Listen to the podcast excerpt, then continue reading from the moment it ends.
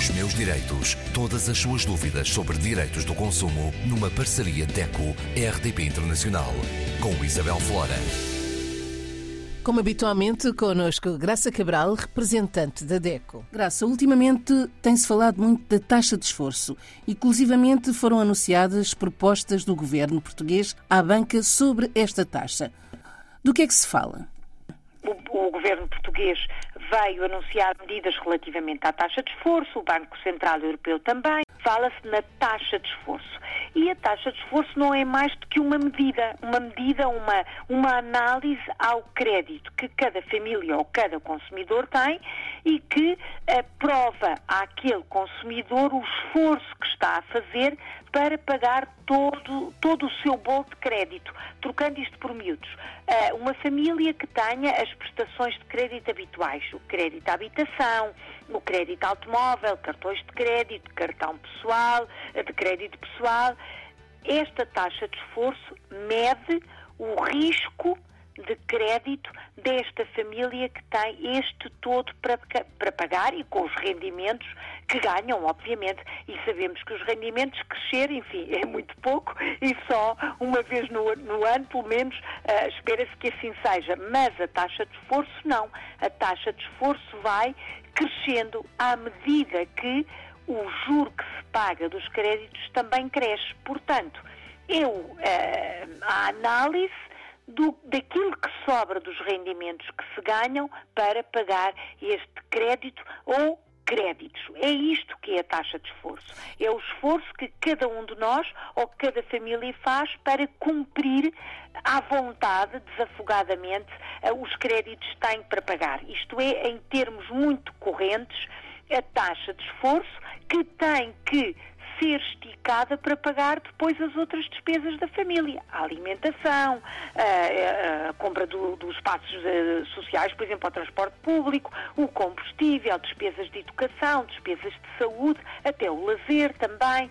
Este, esta taxa de esforço tem que uh, esticar o mais possível para que a família consiga comprar, perdão, com, uh, enfim, cumprir todos estes pagamentos sem entrar num saldo negativo. É isto que é a taxa de esforço. Como é que podemos calcular a nossa taxa de esforço? Muito bem, como é que podemos fazer esta, esta operação matemática para saber se a nossa taxa de esforço é confortável ou não, se é uma taxa de esforço suportável ou não.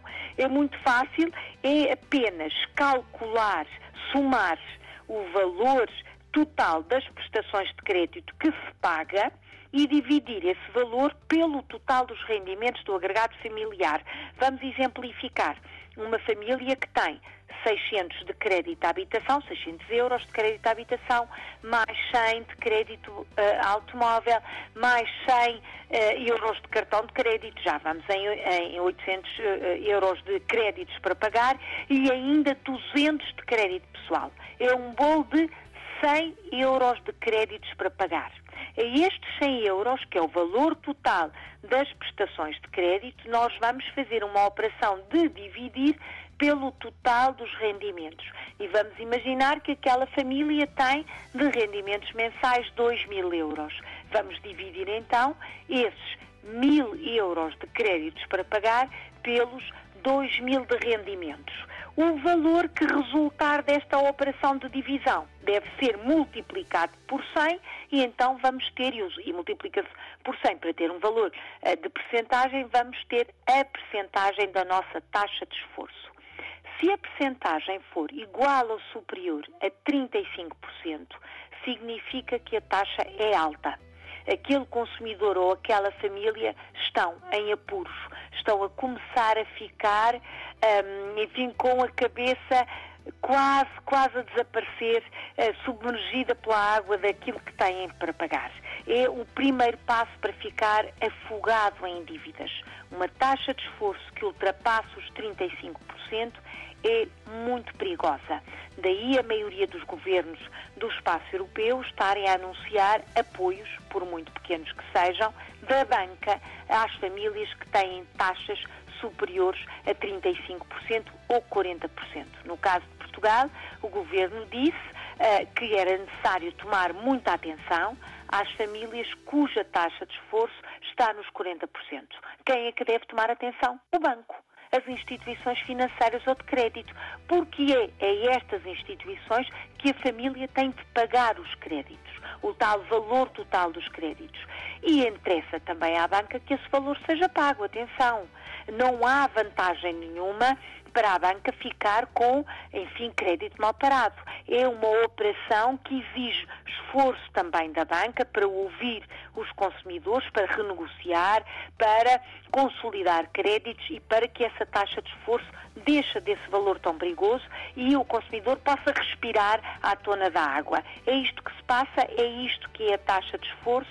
Calcular essa taxa é muito importante, portanto, somar todos os créditos uh, protocolados com a banca e todos os créditos oficiais que o consumidor tem ou família, somar os rendimentos do agregado familiar, dividir uh, os dois valores e o que for apurado multiplicar por 100 para ter o valor percentual. Esta operação é muito urgente e deve ser feita por todos nós para evitar o risco do sobreendividamento, claro. Os meus direitos. Graça, para a semana. Para a semana vamos continuar a falar de crise, tem que ser, uh, desta vez de um fenómeno que está a acontecer também pela, pela, Europa fora, pelo mundo fora, e que relaciona o preço com as quantidades dos produtos e que se chama reduflação. É disso que vamos falar para a semana. Os meus direitos. Todas as suas dúvidas sobre direitos do consumo numa parceria DECO-RDP Internacional com Isabel Flora.